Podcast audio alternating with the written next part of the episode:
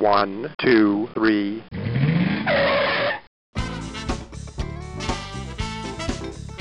Bem-vindo, bem-vindo ao Paladar Distinto, seu podcast de gastronomia. E o tema de hoje é sobre a tradição culinária caipira. E eu tenho a honra de falar com o chefe Gustavo Rodrigues, do Lobozó Restaurante. Tudo bem, Gustavo? Fala, Gabriel, beleza? Prazer estar aqui com você hoje. Pô, que demais, hein, Gustavo? Obrigado aí por aceitar nosso convite, contar um pouquinho mais, né, sobre essa gastronomia, né, como um todo, brasileira, né, caipira, a gente entrar mais aí nos, nos detalhes do, do Lobozó, como surgiu, e contar também né, trajetória aí, como que surgiu aí a paixão pela gastronomia, Gustavo? Legal, legal, não é uma grande oportunidade.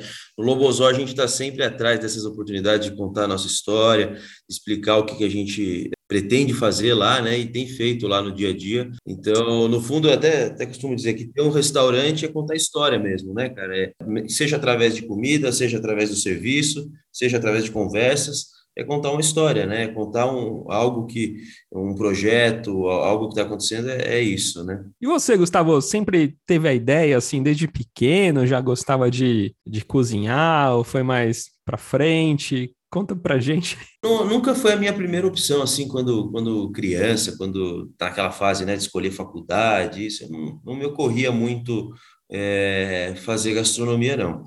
Mas minha família é sempre muito envolvida, meu, meu avô, minha que, que me criou, então sempre chamei de pai.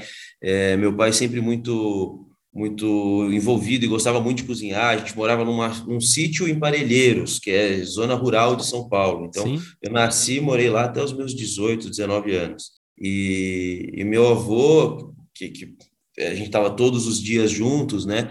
É, era o cara que tomava conta da cozinha. Então tinha uma cozinha lá com forno a lenha, fogão a lenha. Então isso era uma coisa que estava muito presente na, na, nossa vida. Minha avó também cozinhava muito.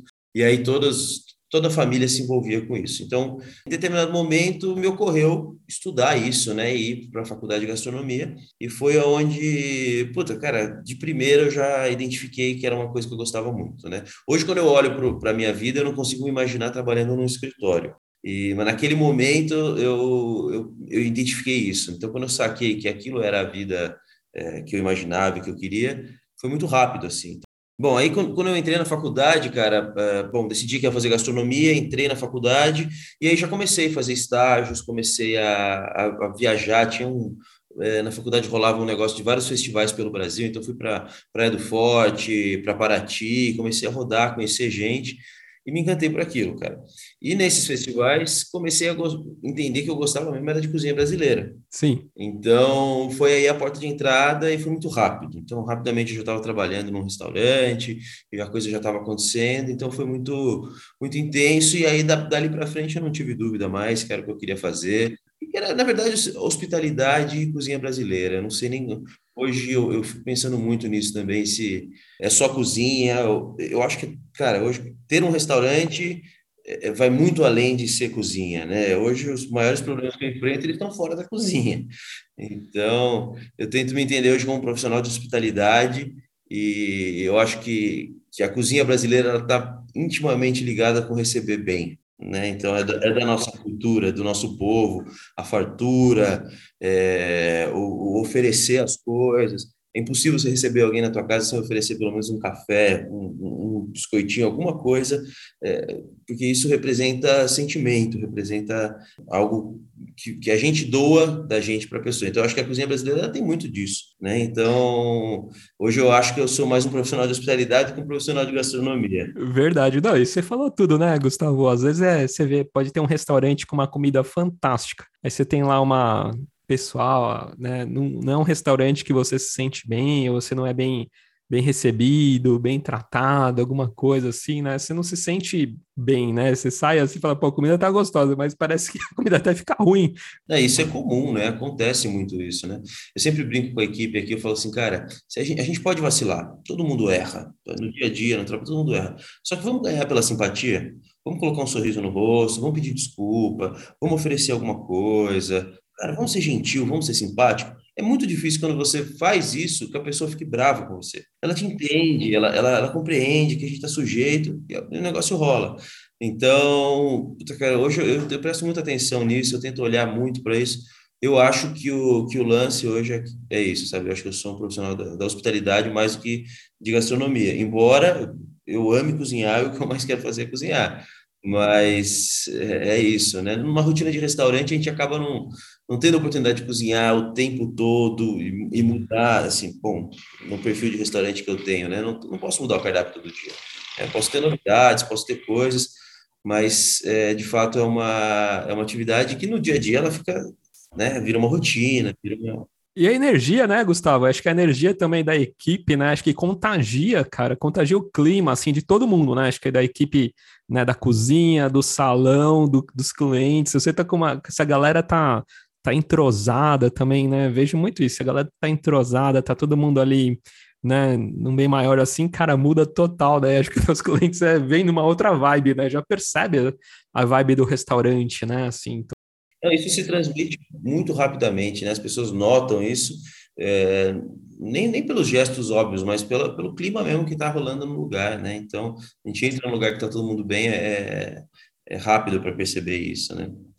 Ô, Gustavo, e estava falando, né, dessa lembrança aí da, da sua avó, do seu avô, né, na, na, na cozinha, assim, de forno lenha, assim, tem algum prato lá que te, te lembra muito, assim, uma memória afetiva, né, assim, um feijão ali na lenha, algum prato que era feito assim? Duas coisas que, que assim, sempre que eu, que eu vejo algo, sinto algo parecido, vejo alguém fazendo, me, me pega de primeira, assim.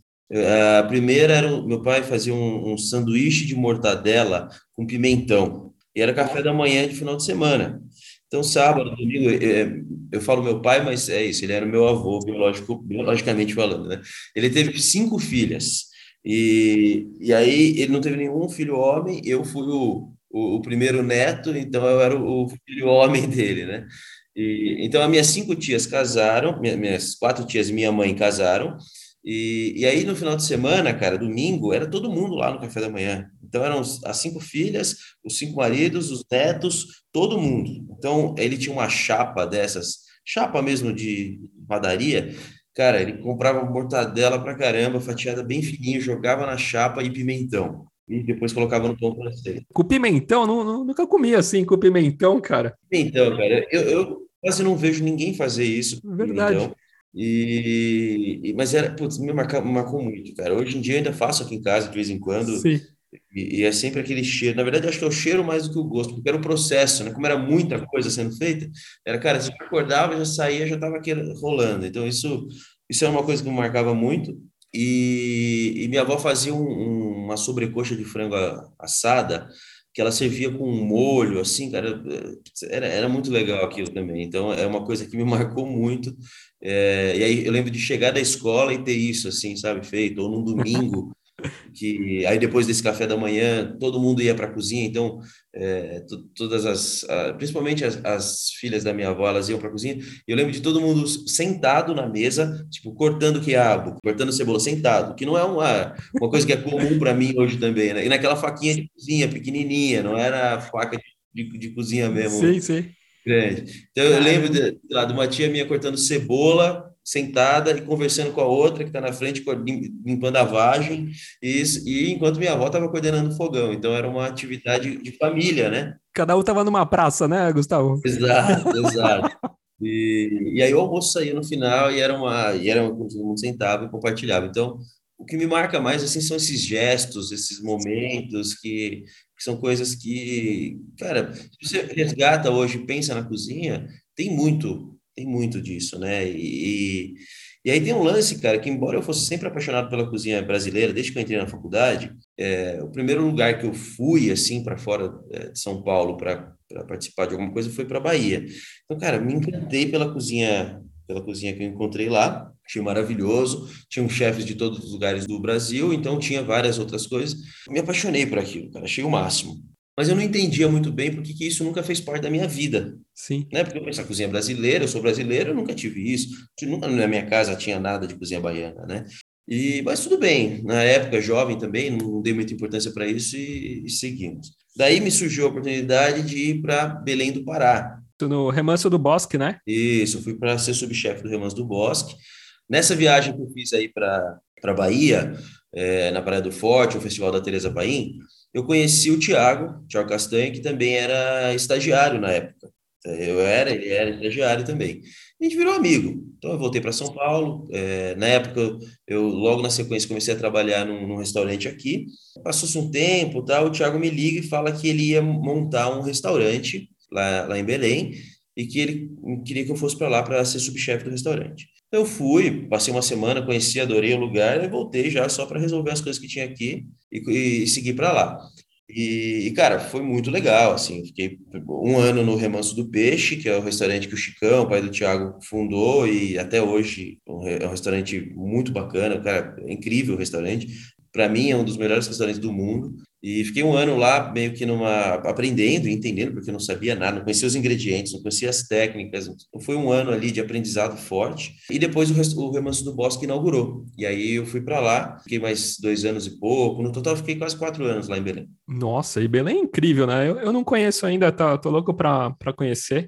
Mas já fiz diversos episódios, né? Falando sobre Belém e tal. Gravei com a Joana, né? Ah, legal. Joana Martins, chefe Zena também, que tá ali pertinho ali de, de Belém ali também. Nossa, é, é incrível, né? Belém tem tanta coisa, né? Os pratos, puxa, os ingredientes dali. Da... Riqueza absurda, cara. Eu, eu falo pro pessoal assim que é, é mais impactante para quem mora em São Paulo ir para Belém do que ir para Paris, por exemplo. Cara, você chega em Paris, que é uma cidade é uma metrópole, e São Paulo é extremamente eurocentrista. Então, quando você chega ali, você vê muito mais coisa parecida com o que tem em São Paulo do que quando você vai para Belém. Então, é, e, é, e, é, incrível, né, cara? Porque você está dentro do Brasil ainda, você tem um, uma cultura que parecia ser uniforme, mas quando você chega lá não tem nada a ver. É, mas, de fato, cara, é um lugar maravilhoso, assim. E até está falando aqui na Praia do Forte, você trabalhou com a Tereza Paim? Isso, foi um festival, na verdade. Ah, festival. Né? Foi uma coisa, ah, tá. é, foram 20 dias, e foi minha primeira experiência, assim, de trabalhar com, com a galera, com profissionais e tal. Eu estava na faculdade, e aí foi onde ah, estavam todos os, os chefes, é, é, tava Juarez, eu lembro de Juarez Campos, é, a Tereza, Ana Bueno, então tinha uma, uma, uma galera, esse pessoal que fazia vários festivais. Era uma época que tinha muito festival aqui no Brasil. Pô, que bacana. Eu, eu, gravei um episódio com a, com a Tereza. Não, a Tereza, muito querida, a gente sempre vai a Salvador, vai lá no restante dela. Ela, assim, eu admiro muito o trabalho dela e gosto muito da comida dela, então a gente tá sempre por lá. Bom, mas aí a gente, bom, aí fui para Belém e tal. Cara, mais uma vez, contato forte com a cozinha brasileira, coisas totalmente novas e, e, e, loucas, assim, que vão explodindo a cabeça a cada, a cada cinco minutos. Mas mesmo assim não era minha comida. Não era a comida que eu comia como, quando, quando pequeno, quando criança, ou quando. Assim, eu comia a comida do dia a dia, né? E, cara, eu, eu não encontrei esse tipo de comida na faculdade, eu não encontrei uma matéria falando sobre esse tipo de comida, eu não, eu não encontrava assim, uma classificação para a comida que a gente tinha aqui, né?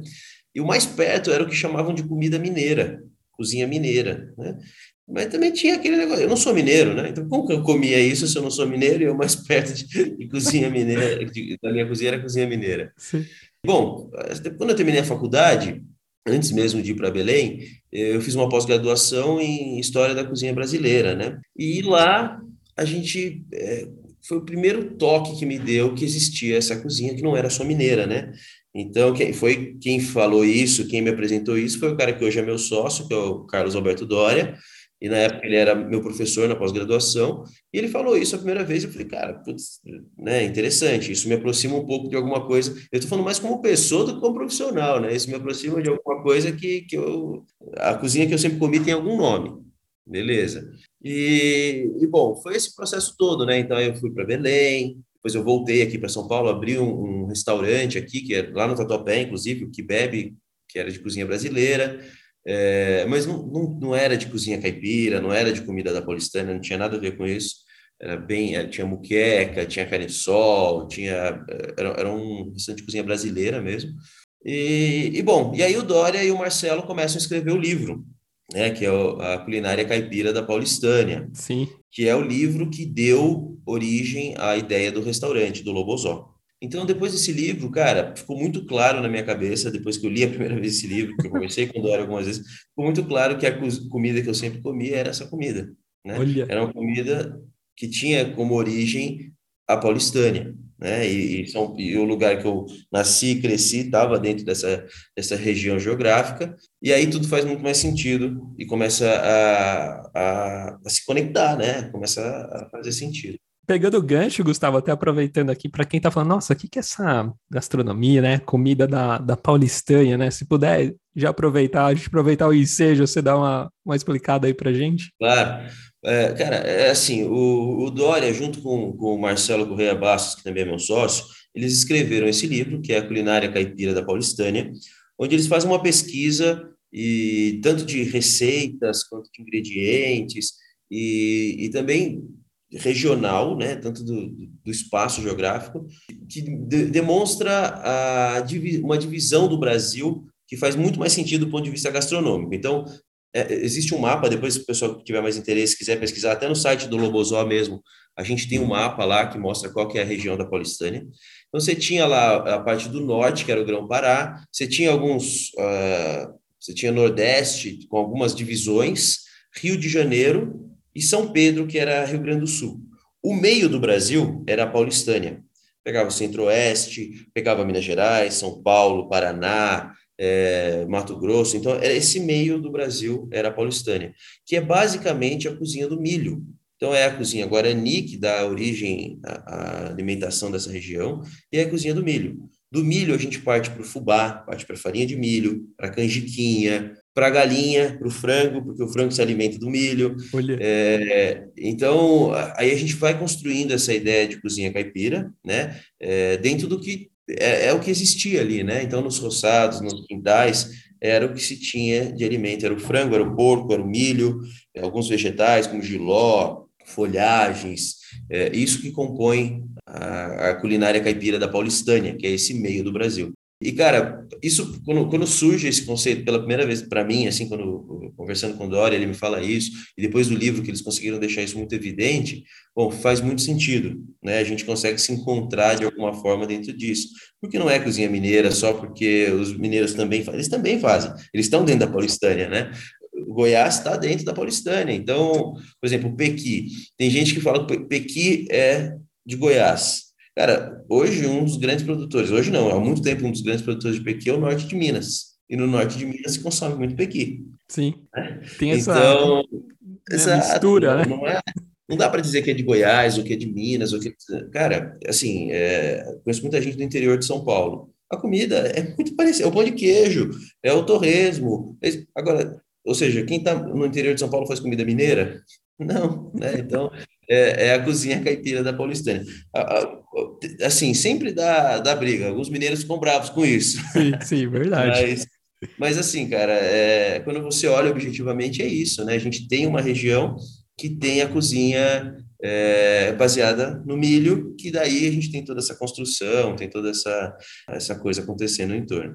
A cozinha do Lobozó é basicamente essa. É, é a cozinha do milho. Do milho. Ô, Gustavo, e conta pra gente, né? Não, o Marcelo, mas o Carlos lá já estavam fazendo, faz, fizeram o livro tal. O, o estupim, assim, o insight para ter, para formar o Lobozó, ele já tinha no meio do livro? Após, como que foi, assim, o start? Falar, poxa, vou fazer agora, transformar um pouco dessa ideia do livro num restaurante, né? Como isso surgiu? Então, na verdade, assim, logo depois da minha pós-graduação, que foi quando eu conheci o Dória, a gente acabou virando amigo, a gente estava sempre conversando, a gente saía de vez em quando para conhecer algum lugar novo, tal. E essas conversas já foram caminhando para uma ideia de montar algum negócio é, naquele momento. Então a gente já tinha estudado alguns outros negócios, a gente tinha desenhado um projeto de fazer uma botarga num determinado momento. Depois a gente fez ainda um evento no restaurante que eu tinha, no, no Quibebe, a gente fez um evento só com pescados e frutos do mar. Então a gente já caminhava para montar um negócio, para bolar alguma coisa junto. Isso com o Dória, né? Ah. É, bom, aí o Dória escreveu o livro com o Marcelo,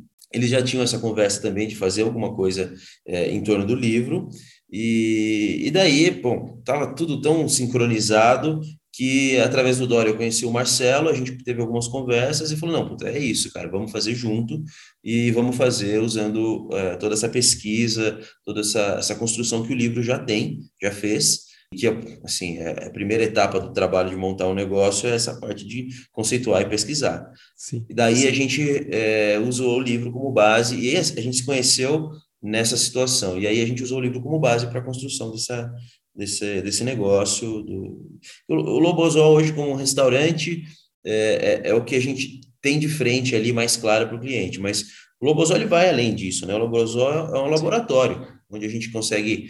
O, o objetivo claro, se eu puder sintetizar em algumas palavras, o que, que é o objetivo do Lobosol, é reescrever a cultura caipira no dia a dia da nossa vida moderna.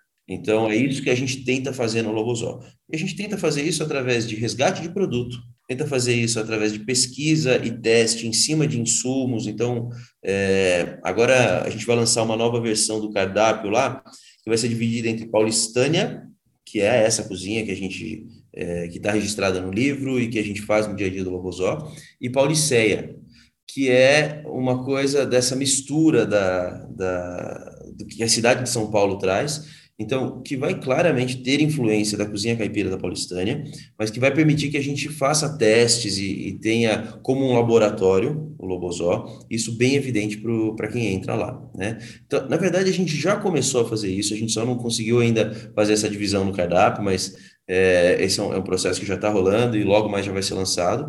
Mas, por exemplo, a gente tem um prato lá que é o baba ganoush caipira de giló com queijo burçã e amendoim. Nossa. Então, esse não é um prato tradicional da, da caipira, da paulistânia, não tem nada disso.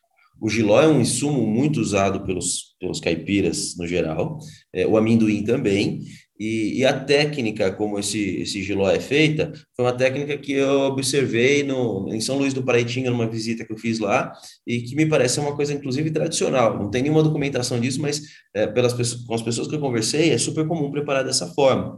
É, e a partir daí a gente lançou esse prato, colocou no cardápio, tem, tem se dado muito bem esse prato, o pessoal tem gostado muito, é, mas de fato ele não é um prato tradicional caipira da Paulistânia. Então a gente vai lançar, o objetivo é, é poder também usar isso como um laboratório, fazer coisas novas, fazer coisas que tenham a nossa personalidade, é, porque o laboratório, que o Lobosol continue sendo esse laboratório, esse espaço onde a gente possa testar coisas, possa reinscrever de fato a tradição caipira na nossa vida, né? Isso é feito não só resgatando pratos, mas também resgatando técnicas, resgatando produtos e colocando isso é, de forma moderna no dia a dia, né? Então, o objetivo principal do Lobosol é ser esse laboratório, né? Tanto intelectual quanto um laboratório prático mesmo de cozinha, de comida, de serviço, né? A gente tem buscado fazer isso.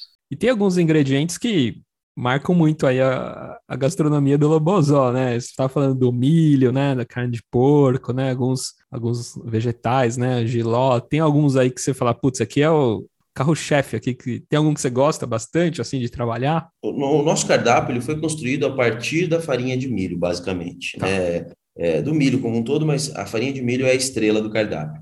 Por quê? Porque a partir da farinha de milho a gente fez os cuscuzes. Né? Então, o cuscuz é a farinha de milho hidratada com vegetais, pode levar frango, porco, camarão, sardinha, o que for. É, a gente sempre faz o preparo dele com o caldo para que né, ele fique mais saboroso, tenha mais a, a personalidade daquele insumo, é, mas o coração dele é a farinha de milho. E a gente conseguiu uma farinha de milho ultra especial, que é da família Bragato, em Lindóia. Eles já 60 anos produzem essa farinha. É um produto de excelente qualidade e ele é o, é o coração desse cardápio, né? Então, o lobozó, que o lobo, na verdade, lobozó, a palavra lobozó, não sei né, se, se, se você sabe, mas ele é um prato caipira. Ah, que bacana. O nome do restaurante, ele parte desse prato que é significa o quê? É um mexido caipira de farinha de milho e o que você tiver à disposição. Então vamos dizer que você abre a geladeira, tem lá giló, tem um frango assado do dia anterior, tem um ovo e você botou numa panela, refogou ali as coisas, colocou farinha de milho, fez o mexidinho, pronto, isso é um lobozó. A mistura, né? Um mexidão aí é o lobozó. Exatamente, é, é o mexido caipira, né? E, bom, a gente escolheu esse nome primeiro por causa dessa definição, que faz muito sentido, que é uma... É, a gente nunca esperou no Lobosó fazer somente o que é tradicional, então a gente queria fazer essa uma mistura, compor mesmo dentro do, do nosso negócio é, essa combinação, e também é um nome super sonoro, né? Um nome que marca, porque tem os três Os em ascensão, e ele é único, né? Então, raramente você vê esse nome por aí. Foi incrível o nome, tudo, poxa, muito, muito legal. E a partir desse, desse prato, que seria o prato é, que define o restaurante, a gente vai para trás da farinha de milho e encontra essa, essa farinha que é super especial, e a gente decide que ela ia ser o, o guia do cardápio. Então, os cuscuzes são feitos com a farinha, o lobozó é feito com a farinha, o recheio do nosso frango, que hoje é o prato que mais vende, que é um frango caipira, recheado e assado na TV de cachorro, é um lobozó, à base de farinha de milho, bacon, amendoim e milho, milho fresco, né? E a gente usa a farinha em diversos momentos, em, em várias situações. O fubá está muito presente no nosso pastel de angu, na polenta, a gente sempre usa a canjiquinha também. Então, eu acho que a estrela do cardápio mesmo são essa faixa de produtos que são farinha de milho, fubá e canjiquinha. O, as proteínas animais, o porco, o, a, o frango, ele sempre tem destaque maior do que qualquer outro insumo, como uma farinha, um vegetal, porque ele tem esse status, né? Porque ele tem esse status da carne mas eu ainda considero que o, que o guia, que, a, que o coração está no milho mesmo, está na farinha e no fubá, principalmente. Que bacana, Gustavo. E falando dos pratos também, né? Tem o arroz também, né? Tem vários tipos, né? Nosso cardápio ele é super enxuto, né, Gabriel? Então a gente tem lá o frango caipira, né? Que ele é, é um frango inteiro assado que serve de quatro a cinco pessoas. Esse é o carro-chefe, Gustavo? Esse é o carro-chefe. Foi, na verdade, a história do frango é, é, o seguinte: a gente, nosso restaurante ficou pronto, a obra ficou pronto no início de março de 2020. O pedreiro entregou a chave para a gente. Veio a pandemia lá para o dia 20 de março, estava tudo fechado. Então a gente decidiu não inaugurar o restaurante e seguramos e fomos trabalhando, né, pensando o que fazer, né, tentando entender o cenário e tal. E um dos produtos que já estava mapeado para a gente lançar no cardápio era o frango. Né? A gente sabia que ia ter frango porque é a proteína animal que o caipira consome por excelência. Então, a gente sabia que, ia, que o frango ia estar lá. A gente já tinha encontrado um bom fornecedor, já estávamos avançados nisso, e falamos, cara, o que, que é compatível com delivery nesse momento? Porque é a única forma que a gente vai conseguir trabalhar é delivery.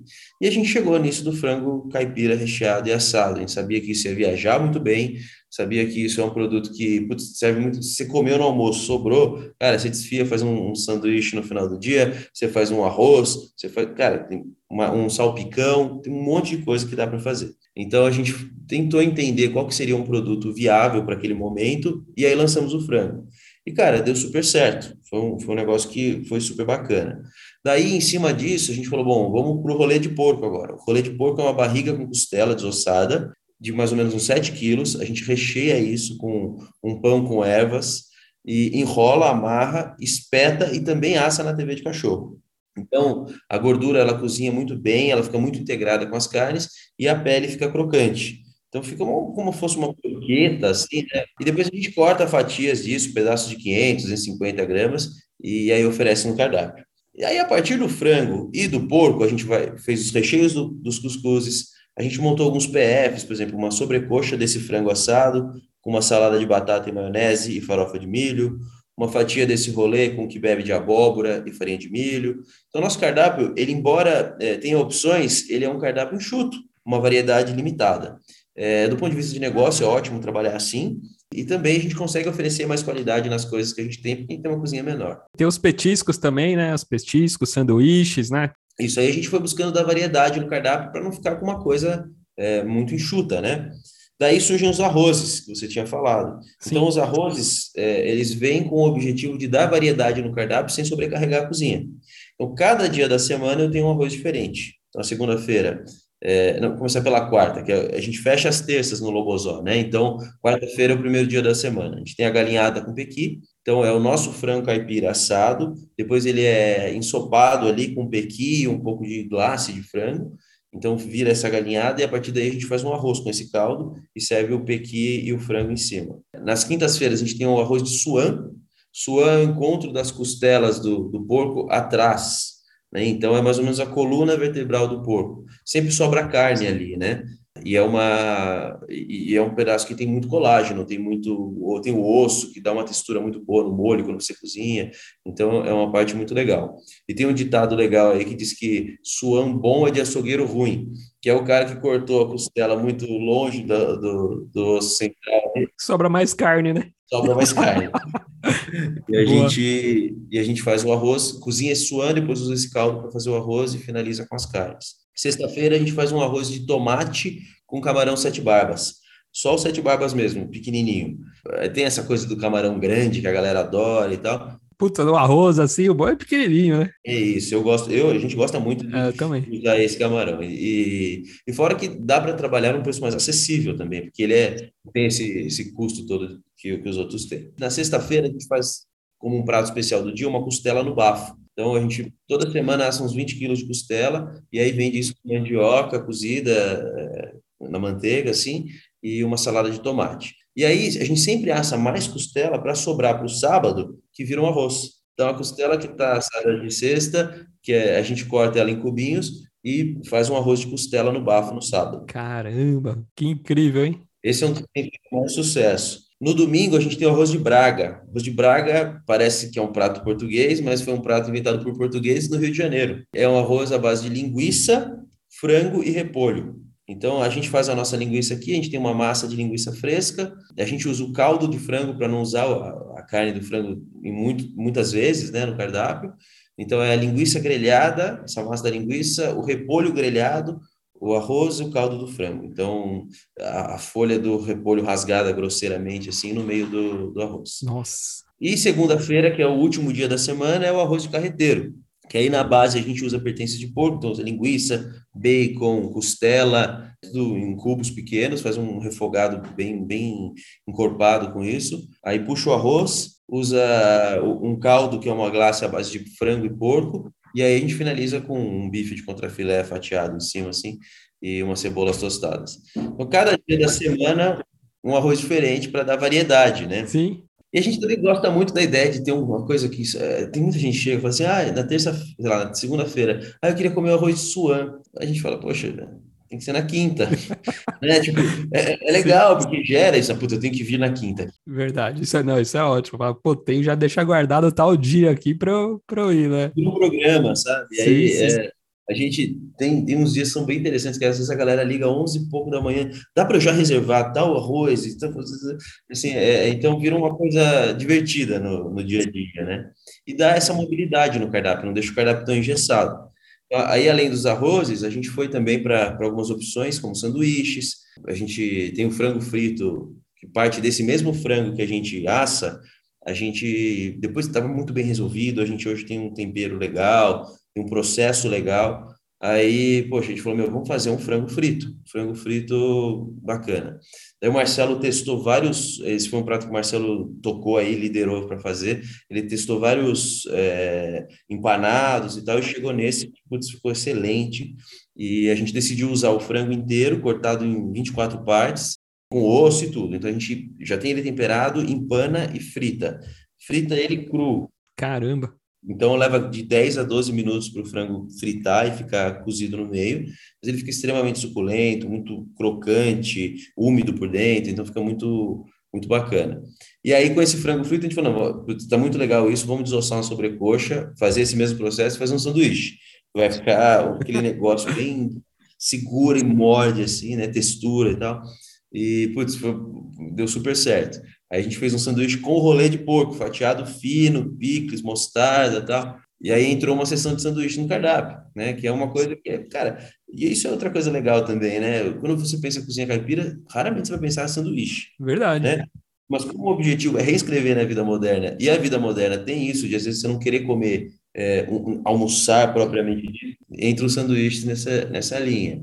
Os petiscos todos que a gente tem lá, é, também dão, servem para dar essa variedade. Então, a gente tem é, alguns defumados, algumas coisas no balcão de frios, temos o pastelzinho de angu, que é super tradicional, e a gente faz, recheia com, com queijo e cebolinha um, e o outro com carne e umbigo de bananeira, que é aquela ponta da penca da bananeira, né? Então, isso dá, dá essa variedade no cardápio. Eu, eu, assim, dá para você ir no Lobozói só pedir petisco, passar uma tarde petiscando, é sem falar das bebidas também, né, né, Gustavo? Tem também os sucos, né, das frutas silvestres, tem as caipirinhas aí também, famosas, né? Tanto os sucos quanto as batidinhas, cara, a gente decidiu que faria só com frutos da Mata Atlântica. Porque a Mata Atlântica é a floresta que está dentro do, do, do, da Paulistânia, né? Sim. Então, para a gente fugir dos clichês que a gente já tinha aí de, de sucos, de laranja, né? a gente falou, não, a gente, a gente não vai ter. Duas coisas que a gente não tem, sempre é engraçado isso até. A gente não tem nenhum refrigerante, a gente tem água tônica, que é o único refrigerante que a gente tem, mas não tem coca, não tem guaraná, não tem nada disso. E não temos suco de laranja, suco de abacaxi, essas coisas óbvias. Algumas pessoas elas chegam no automático, já falam assim, ah, vou querer uma coca. Aí o garçom falou, não, a gente não trabalha com, com refrigerante. Também vem um suco de laranja. Não, calma, vamos, olha aqui o que a gente tem. Vamos, vamos, deixa eu te explicar primeiro. A gente só trabalha com suco de frutas da Mata Atlântica. Então a gente tem uvaia, tem cambuci, tem amora, tem jabuticaba. Assim, cara, tem uma variedade. A gente sempre tem quatro, cinco sucos por dia. E a gente tem as batidinhas que também são com é um suco com cachaça, né? Então, isso também são feitas com essas frutas. E, e, é incrível, todo mundo prova, fala, uau, mas é muito bom, né? É muito gostoso, né? É, e aí já, já tem cliente que fala, puxa, eu fui em tal restaurante, cheguei lá e pedi um suco de uvaia, os caras não tinham. Eu falei, é, não tem mesmo, você não encontra em todo lugar, né, cara? Não é um negócio. E, e, podia até se tornar mais comum, porque é a fruta que a gente tem aqui fácil, né, cara? Isso Sim. é uma riqueza do caramba que o Brasil tem, e a gente fica tomando suco de laranja todo dia, né? Dá graças a Deus de achar, né? Esses achados assim por São Paulo, né? Muito bom, né? Você comer uma comida super bacana, ainda ter opção, né? De ter um suco legal aí de uma fruta que a gente não tá no nosso dia a dia, né? Isso é muito bom, né? E aí as caipirinhas, né, que você estava falando, que são, é, hoje, sem dúvida, são carro-chefe dos drinks, das bebidas que a gente tem. Que aí a gente tem a de um, dois ou três limões, né? Então é limão caipira, que é o cravo, né? O Tahiti e o siciliano. É, você pode fazer com um, com dois ou com três, o cliente escolhe. É, a gente tem uma cachaça, a cachaça Lobozó. É, a gente, aí a gente tem as frutas do dia também. Tem, geralmente, agora a gente está usando caju e jabuticaba, que está tendo legal, assim, né? E aí é, o coração da nossa caipirinha é a cachaça que é feita pela Mato Dentro, que é um alambique que fica ali em São Luís do Paraitinga, e eles fazem uma cachaça para gente. Então, sem, sem dúvida, é a partir da cachaça que a gente começa a fazer as caipirinhas, as batidinhas, o rabo de galo. Então, tudo vem dessa cachaça que a gente considera que é muito especial e a gente usa no dia a dia. E falando em sobremesa, né, Gustavo? Tem uma sobremesa aí que é de paçoca artesanal de pilão, doce de leite de viçosa e sorvete de baunilha, né? Isso. Cara, eu vou falar bem a verdade para você. Sobremesa agora é, é um, é um desafio para a gente. A gente está trabalhando pesado aí para chegar em sobremesas com identidade, tal, até porque assim não é o meu o meu forte sobremesa, não é o lance do Marcelo também, então a gente é, é agora a gente está nesse esforço para fazer mesmo, para trabalhar nisso. Mas essa sobremesa, na verdade, a paçoca, ela surgiu lá no começo. A paçoca, ela é feita do método tradicional que é feito no Vale do Paraíba, né? Que é o que? É farinha de milho, amendoim, açúcar mascavo e uma pitada de sal. Então, isso é super tradicional lá no Vale do Paraíba, os caras batem isso no pilão, é, a farinha dá essa textura, né, que dá essa crocância, porque ela é flocada. O, o, amendoim vai dar toda a característica, o gosto. E o açúcar mascavo, que ele é um pouco menos doce do que o açúcar refinado, ele também tem essa, essa característica defumada, essa coisa mais que preenche mais a boca. E é uma, uma coisa super tradicional, que é uma delícia, só que foi meio que destruído pela indústria a paçoca, sabe? Ela virou aquilo que a gente encontra na, na, na, no balcão de padaria, que é açúcar pra caramba, é um, é um, negócio meio pasteurizado, tudo tem o mesmo gosto, não tem, não, não, é nada especial. Tanto que é incrível, quando as pessoas provam, primeiro elas falam, nossa, não é socada, não é, não é uma rolha, não é um, um bloquinho, né? É, não é, porque é de pilão e é, é tradicional, né? É assim que, que, que é servido lá. É, e aí o pessoal ainda chama de, tem gente que fala assim, essa farofa de paçoca. Falou, não, não é a farofa, é a paçoca, não precisa, não precisa, é porque acho que na, na mente da galera está muito construída, tem que ser compactado. E bom, e a gente sempre, desde o começo a gente mandava isso como cortesia, a gente colocava um pacotinho pequeno e mandava assim, ah, é, obrigado pelo pedido, mandava de presente. E aí depois a gente começou a fazer um pacote maior, 250 gramas para vender, porque muita gente procurava. E aí quando a gente abriu como, como salão, como restaurante, a gente fez isso como sobremesa. Então é essa paçoca, uma colherada de doce de leite viçosa, que é, para mim é um dos melhores do Brasil, e uma bola de sorvete de baunilha do Cerrado. Os nossos sorvetes são feitos pelo Francisco, que é o da Escola do Sorvete. Sim, gravei um episódio com o Francisco. O Francisco é incrível. Ah, que legal. Pois é, então ele, ele ajuda a gente a desenvolver os sabores e ele fabrica para a gente. Então a gente tem de baunilha do cerrado, nata com goiabada, uvaia, jussara com maracujá, que é o açaí da Mata Atlântica, o jussara, né? Cambuci a gente já fez, aí a gente vai trocando, né? Vai, agora a gente está com esses quatro, e aí a gente usa o sorvete de baunilha do cerrado, que, que é o que a galera mais curte, assim, com essa sobre... monta essa sobremesa. E, cara, ela é a que mais sai. Agora a gente está trabalhando em algumas outras, a gente quer fazer, dentro dessa coisa da Pauliceia, vamos fazer um, um canole de curau. um creme de milho recheando um canole, né? Vamos começar a testar algumas coisas aí para dar uma reforçada nas sobremesas, que ainda acho que não está do jeito que a gente gostaria que tivesse. Ô Gustavo, que legal. E fala sobre o Kebab, a cozinha de produção. Foi meu primeiro restaurante no Tatuapé, a gente trabalhou é, três anos e pouco aí. É, ah, foi muito legal, era um restaurante pequeno, vinte e poucos lugares, mas foi a, o primeiro negócio que eu fiz, assim, né, de, de restaurante meu mesmo. É, quando veio a pandemia, a gente estava com o Lobozó praticamente pronto, né, como te disse, ficou pronto em março. É, eu já, tava, já tinha me mudado aqui para perto do Lobozó, a gente já estava trabalhando bastante com, com a ideia do Lobozó, e daí o que bebe com a pandemia, muito pequeno, ficou insustentável, ficou difícil, a gente resolveu migrar o bebe para um, uma marca online. Então, até hoje, o bebe opera como marca online. A gente tem uma, uma linha de produtos de comidas é, ultra congeladas que a gente vende no nosso site. E, e a gente mudou para Perdizes, numa cozinha é, de cento e poucos metros quadrados, tudo azulejado, virou uma coisa meio que uma cozinha mesmo de produção que hoje ela serve de retaguarda para o Lobozó, então grande parte dos, dos produtos do Lobozó são produzidos no Kibeb, é, e a gente fornece para outros restaurantes também. Então hoje a gente está aí com uns oito restaurantes, é uma, é uma cozinha pequena, mas a gente fornece para outros restaurantes, tudo coisa que se faz na mão, a gente não faz nada na máquina. O que a gente tem de tecnologia lá é, é ultracongelamento, é forno combinado, é selador a vácuo. Agora, não temos máquina para modelar, por exemplo, faço um bolinho para um restaurante, é tudo na mão. É, então, a gente tem foco de fazer coisa artesanal, é, mas numa escala um pouco maior e com cuidado, com atenção, na parte nutricional, sanitária, é, de controle de qualidade, é, que às vezes é um pouco difícil de você ter isso na rotina de um restaurante, né? Então, hoje o que bebe é esse negócio que atende outros restaurantes e tem a nossa marca própria online. Que bacana, Gustavo. Nossa, muito legal, Gustavo, falar contigo aí, conhecer, né? Faço convite aqui para todos que estão nos escutando, que são aqui de São Paulo, que estão visitando aqui. E o Lobosoli fica na rua Medeiros de Albuquerque, né? 436, na Vila Madalena, né, Gustavo?